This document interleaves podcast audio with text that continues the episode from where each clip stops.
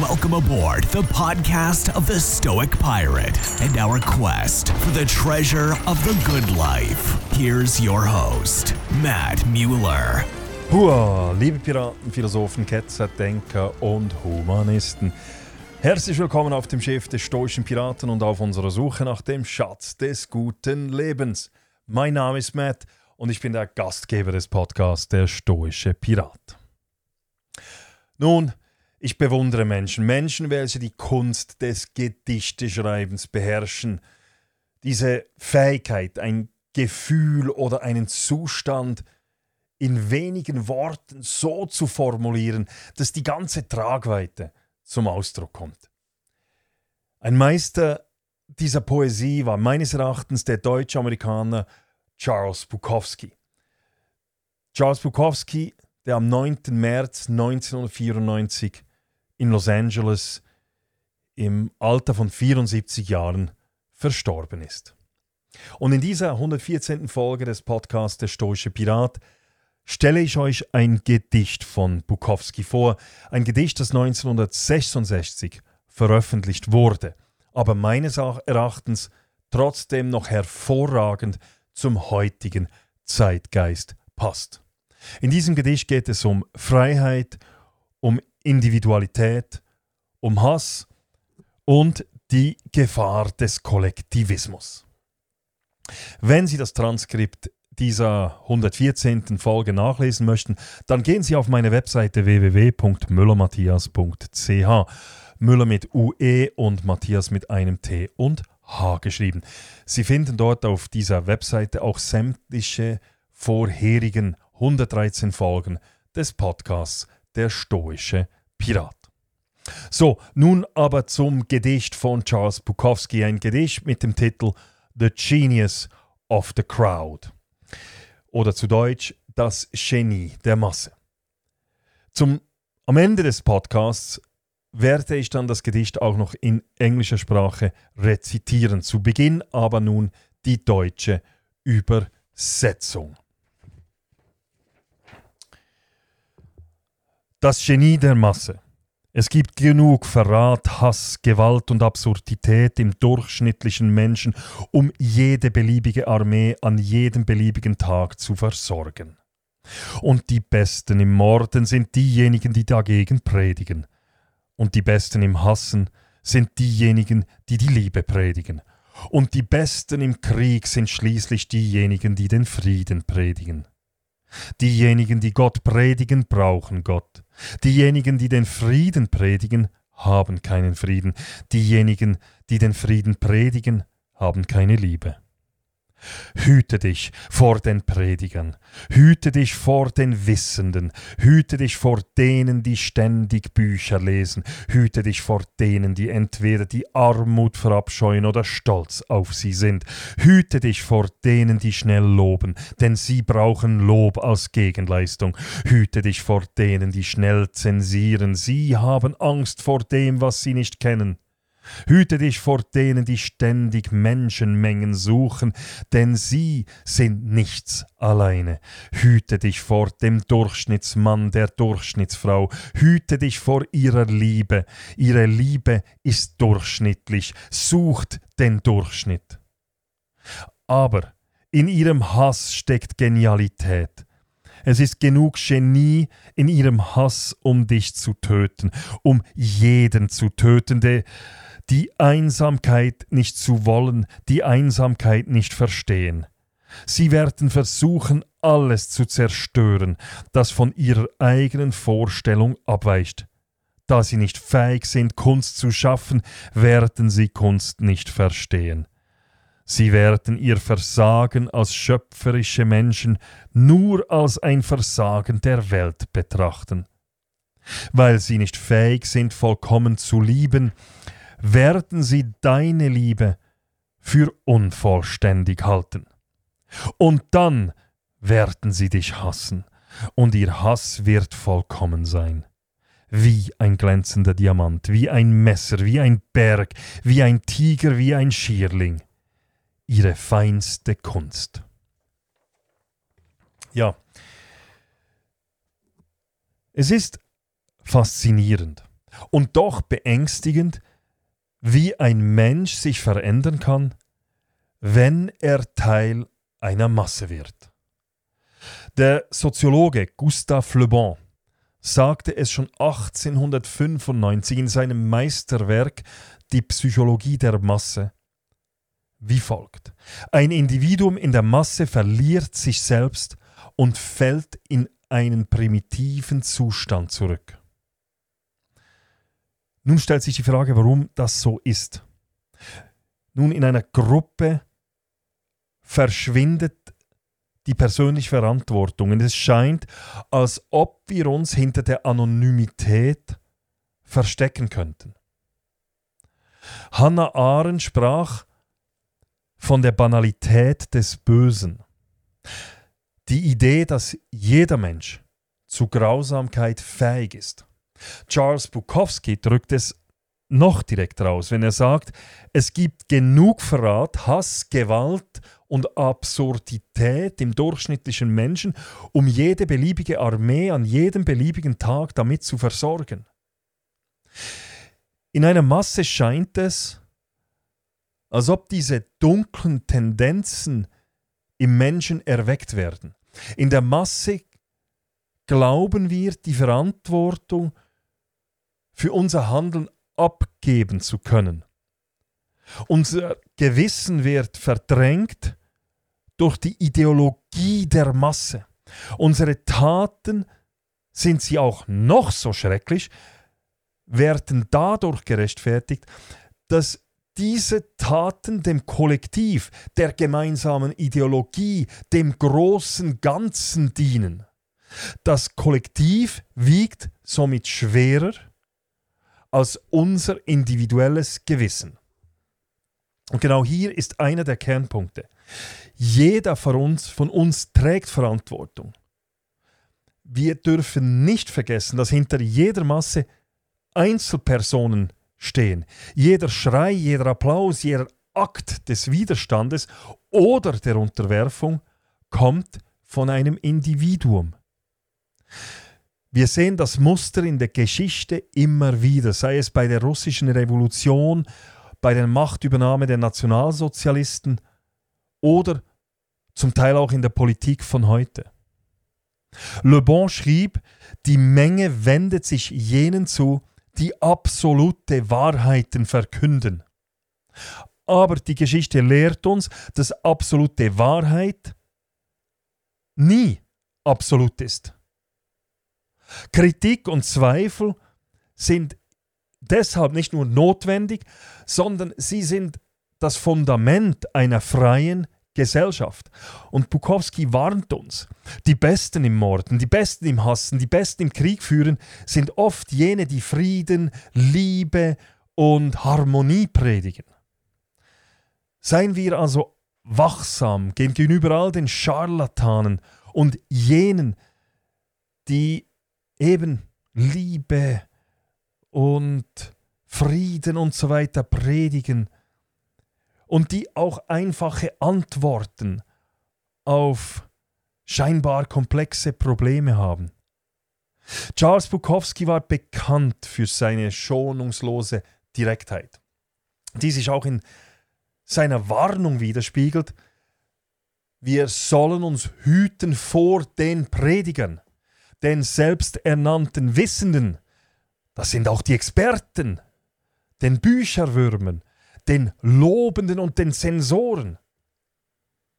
Sein Appell ist ein Aufruf zur Wachsamkeit gegenüber denjenigen, die zu wissen vorgeben, was gut und richtig ist, ohne das komplexe Gewebe des Lebens zu verstehen. Also Bukowski war, ist, ist nicht gegen das Bücherlesen, sondern er warnt uns vor denjenigen, die ihr ganzes Wissen nur aus Büchern, also nur theoretisches Wissen haben und dann den Menschen vorgeben wollen, wie sie zu leben haben. Also diese Menschen, die völlig den Kontakt zur Realität verloren haben. Diese Leute, die in, in ihren Eiffeltürmen Türmen leben und sich bewegen und dann dem Pöbel vorschreiben, wie sie das Leben zu leben haben, weil sie ja genau wissen, wie das Leben ist, weil sie haben es ja studiert, sie haben es in Büchern gelesen. Bukowski erinnert uns daran, dass echtes Wissen mit Demut einhergeht. Wahrhafte Gelehrte und echte große Wissenschaftler wie Einstein oder Heisenberg verstanden, dass es Grenzen unseres Wissens gibt, dass das Universum mehr Geheimnisse birgt, als wir überhaupt erfassen können, dass es mehr gibt, als wir glauben zu wissen, dass man nicht alles mit Logik und Rationalität erklären kann. Einstein sagte einmal, je mehr ich lerne, desto mehr erkenne ich, wie viel ich nicht weiß. Diese Erkenntnis sollte uns leiten, insbesondere in Zeiten, in denen politische und gesellschaftliche Diskurse von absoluten Wahrheiten und einfachen Lösungen dominiert werden. Gerade die Pandemie hat gezeigt, wie kritische Stimmen marginalisiert wurden, wie Faktenchecker und ex sogenannte Experten das Narrativ formten. Doch die Realität ist oft viel komplexer, als es Theorien voraussagen können. Die Isolation alter Menschen zum Beispiel war aus virologischer Sicht vielleicht sinnvoll, aber die psychologischen Konsequenzen wurden komplett vernachlässigt. Es zeigte sich, dass die menschliche Psyche und das Bedürfnis nach Verbindung nicht in klinische Empfehlungen passen. Was Bufkowski und die Erfahrungen der Pandemie uns lernen, ist die Bedeutung des kritischen Denkens, des Zweifels und der Vielfalt der Meinungen. Wir müssen uns vor den Experten hüten, die Theorien über die Erfahrung der gelebten Realität stellen. Wir müssen die komplexen Auswirkungen von Entscheidungen auf das menschliche Wohlbefinden anerkennen und dürfen nicht zulassen, dass irgendwelche einfache Antworten die vielschichtigen Fragen unseres menschlichen Daseins übertönen. Lassen Sie uns also Bukowskis Worte als Ansporn nehmen, unsere eigene Urteilskraft zu schärfen und einen Raum für Vielfalt und Diskurs zu schaffen. Wir sollten nie aufhören zu fragen, nie aufhören zu lernen und zu verstehen, dass Wissen nicht statisch ist, sondern ein lebendiger Prozess des Fragens und des Wachsens. Nur so können wir eine Gesellschaft schaffen, und das ist meine Meinung, meine wirkliche, meine tiefste Überzeugung, eine Gesellschaft schaffen, die robust genug ist, um mit den Herausforderungen unserer Zeit umzugehen, ohne ihre Menschlichkeit zu verlieren. Bukowski berührt mit seinen Worten ein weiteres kritisches Thema, die menschliche Tendenz, sich in Massen zu verlieren und freiwillig Individualität und Selbstständigkeit aufzugeben. Er weist darauf hin, dass Menschen, die ständig die Menge suchen, oft nicht für sich alleine stehen können. Seine Beobachtungen sprechen von einer tiefen menschlichen Unsicherheit und der Flucht vor der Einsamkeit in die Anonymität der Masse. Heute flüchtet man zum Beispiel auch in die Anonymität der virtuellen Massen, in den sozialen Medien, in, auf, auf Online-Plattformen und so weiter. Und dieses Verhalten, dieses, diese Flucht in die Anonymität der Masse, dieses Verhalten kann zu einer ganz gefährlichen Dynamik führen, bei der Individualität und Andersdenken nicht nur abgelehnt, sondern aktiv bekämpft wird. Bukowski hebt hervor, dass in dieser Abneigung gegen die Einsamkeit und im Hass gegen das, was nicht dem eigenen Weltbild entspricht, eine Art von Genialität steckt, eine zerstörerische Energie, die stark genug ist, alles zu vernichten, was von der Norm abweicht. Und die Geschichte und die jüngsten Ereignisse wie die Corona-Pandemie haben gezeigt, wie schnell Menschen bereit sind, sich einer kollektiven Meinung anzuschließen und wie aggressiv gegen diejenigen vorgegangen wird, die Fragen stellen oder anderer Meinung sind. Die Kontroversen um Maßnahmen wie Maskenpflicht oder Social Distancing sind Beispiele dafür, wie die Masse jene verunglimpfen kann, die es wagen, die herrschende Logik zu hinterfragen. Nehmen wir das Beispiel noch einmal des Social Distancing. Hier war der vermeintliche Experte Dr. Fauci, eine der wichtigsten Personen während der ganzen Pandemie, der gesagt hat, man müsse zwei Meter Distanz halten wegen des Virus. Und nun vor ein paar Tagen hat er öffentlich gesagt, dass diese Maßnahme auf keinerlei wissenschaftlichen Grundlagen basierte, sondern dass diese einfach so herausgegeben wurde. Und die Menschen, die diese, dies, diese Maßnahme hinterfragt wurden, wurden aggressiv von jenen angegangen und bekämpft, die dieser Maßnahme Glauben geschenkt haben.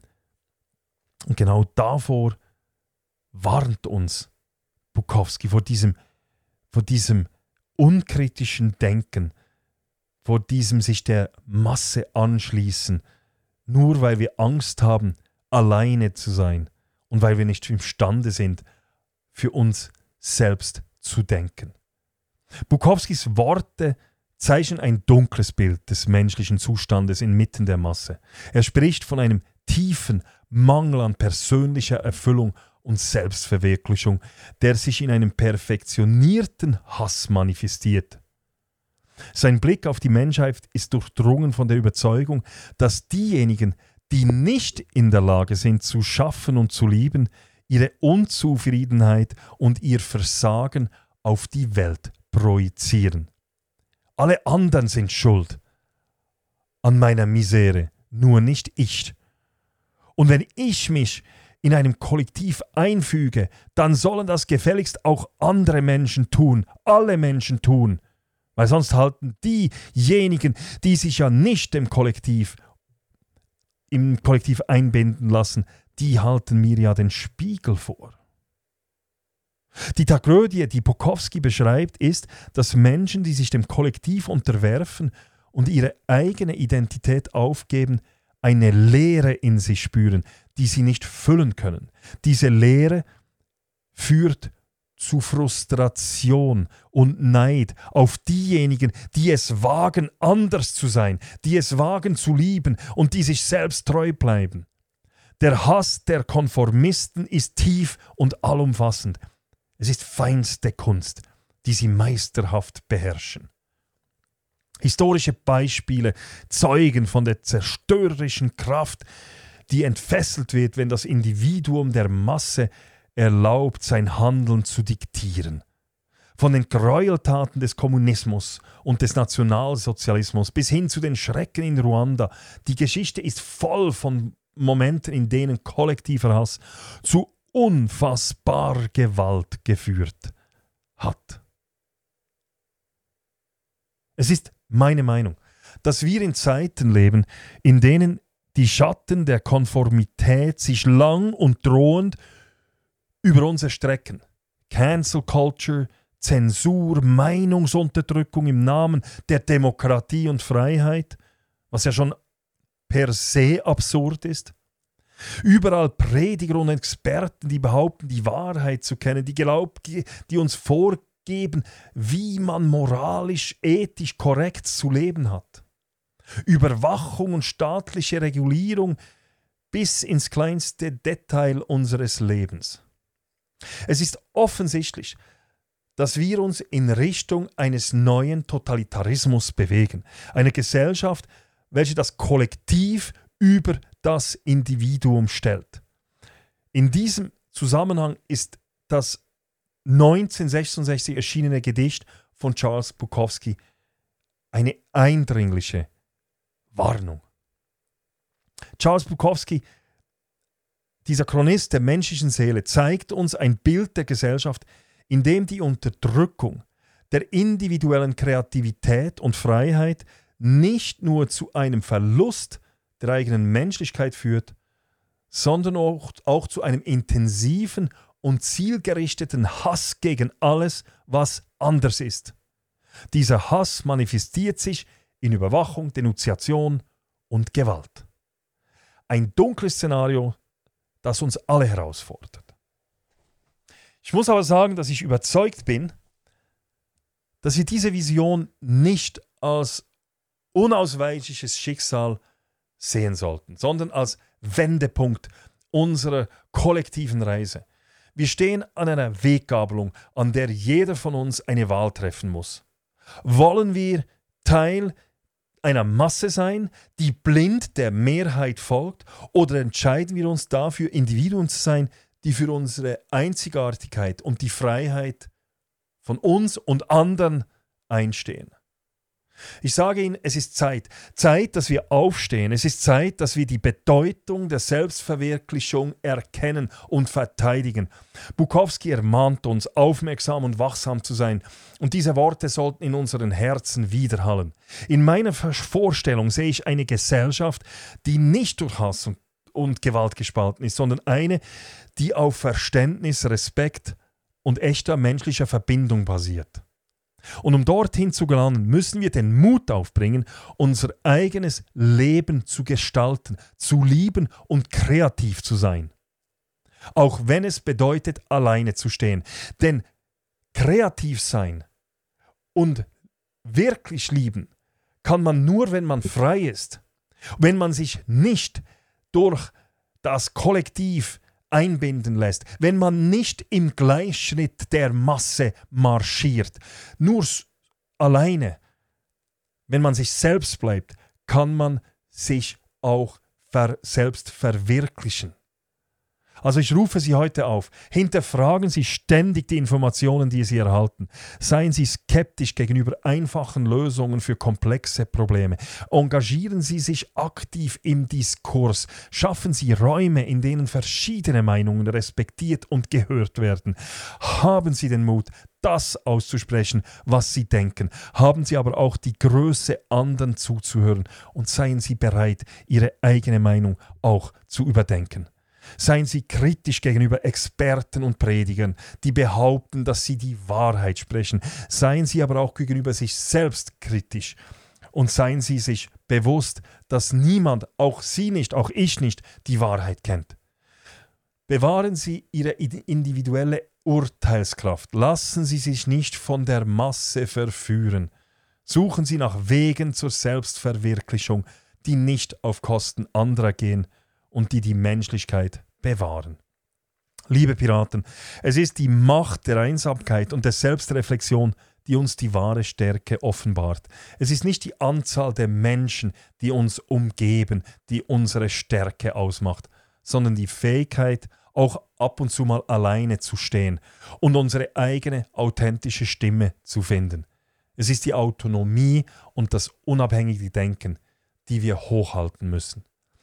Lasst uns also nicht zu einer undifferenzierten Masse werden. Lasst uns eine Gemeinschaft sein, die ihre Einzigartigkeit wertschätzt, indem wir unsere Werte und Überzeugungen für diese einstehen, auch wenn sie nicht populär sind. Können wir auf eine Welt hoffen, die frei von Hass und Gewalt ist. Stehen Sie mit mir auf, liebe Freunde, lassen Sie uns diesen Weg gemeinsam gehen und vielleicht entdecken wir auf dieser Reise nicht nur uns selbst, sondern auch den Schlüssel zu einer neuen, besseren Welt. So, das war's. Ich hoffe, ich hat, konnte Sie ein wenig inspirieren und zum Nachdenken anregen. Ich habe Ihnen versprochen, dass ich am Schluss noch das Gedicht in englischer Sprache vortragen werde. The Genius of the Crowd. There is enough treachery, hatred, violence, absurdity in the average human being to supply any given army on any given day. And the best at murder are those who preach against it, and the best at hate are those who preach love, and the best at war, finally, are those who preach peace. Those who preach God need God. Those who preach peace do not have peace. Those who preach peace do not have love. Beware the preachers. Beware the knowers. Beware those who are always reading books. Beware those who either detest poverty or are proud of it. Beware those quick to praise, for they need praise in return. Beware those who are quick to censor, they are afraid of what they do not know. Beware those who see constant crowds, for they are nothing alone. Beware the average man, the average woman. Beware their love. Their love is average, seeks average. But there is genius in their hatred. There is enough genius in their hatred to kill you, to kill anybody. Not wanting solitude, not understanding solitude, they will attempt to destroy anything that differs from their own. Not being able to create art, they will not understand art. They will consider their failure as creators only as a failure of the world. Not being able to love fully, they will believe your love incomplete, and then they will hate you. And their hatred will be perfect. Like a shining diamond, like a knife, like a mountain, like a tiger, like a hemlock. Their finest art. So. Ich hoffe, es hat Ihnen gefallen und ich hoffe, ich habe, wie gesagt, ich konnte Sie ein wenig inspirieren. Wenn Sie das Transkript nachlesen möchten, dann gehen Sie auf meine Webseite www.müllermatthias.ch, Müller mit UE und Matthias mit einem T und H geschrieben. Sie finden dort auch sämtliche 113 vorherigen Folgen des Podcasts Der Stoische Pirat. Und Sie können mir auch via meine äh, Webseite Feedback geben. Es freut mich immer, wenn ich Rückmeldungen komme. komme. Ich habe auch von der letzten Folge wieder ziemlich viel Rückmeldung bekommen, sehr viel positive Rückmeldungen und auch einige Fragen. Und ich werde die Fragen beantworten, nicht immer gerade sofort, aber glauben Sie mir, ich werde jede Frage, die Sie mir stellen, äh, über kurz oder lang beantworten. Und herzlichen Dank an dieser Stelle an all jenen, die mir auch eben positives Feedback geben, Rückmeldung geben, mir Geschenke schicken und so weiter und so fort. Herzlichen, herzlichen Dank, das motiviert zum Weitermachen. Und in diesem Sinne wünsche ich Ihnen alles Gute und ich hoffe, Sie bald wieder auf dem Schiff des stoischen Piraten begrüßen zu kommen, zu können. Machen Sie es gut. Bis bald. Thank you for listening to the podcast of the Stoic Pirate. Come back again to our quest for the treasure of the good life.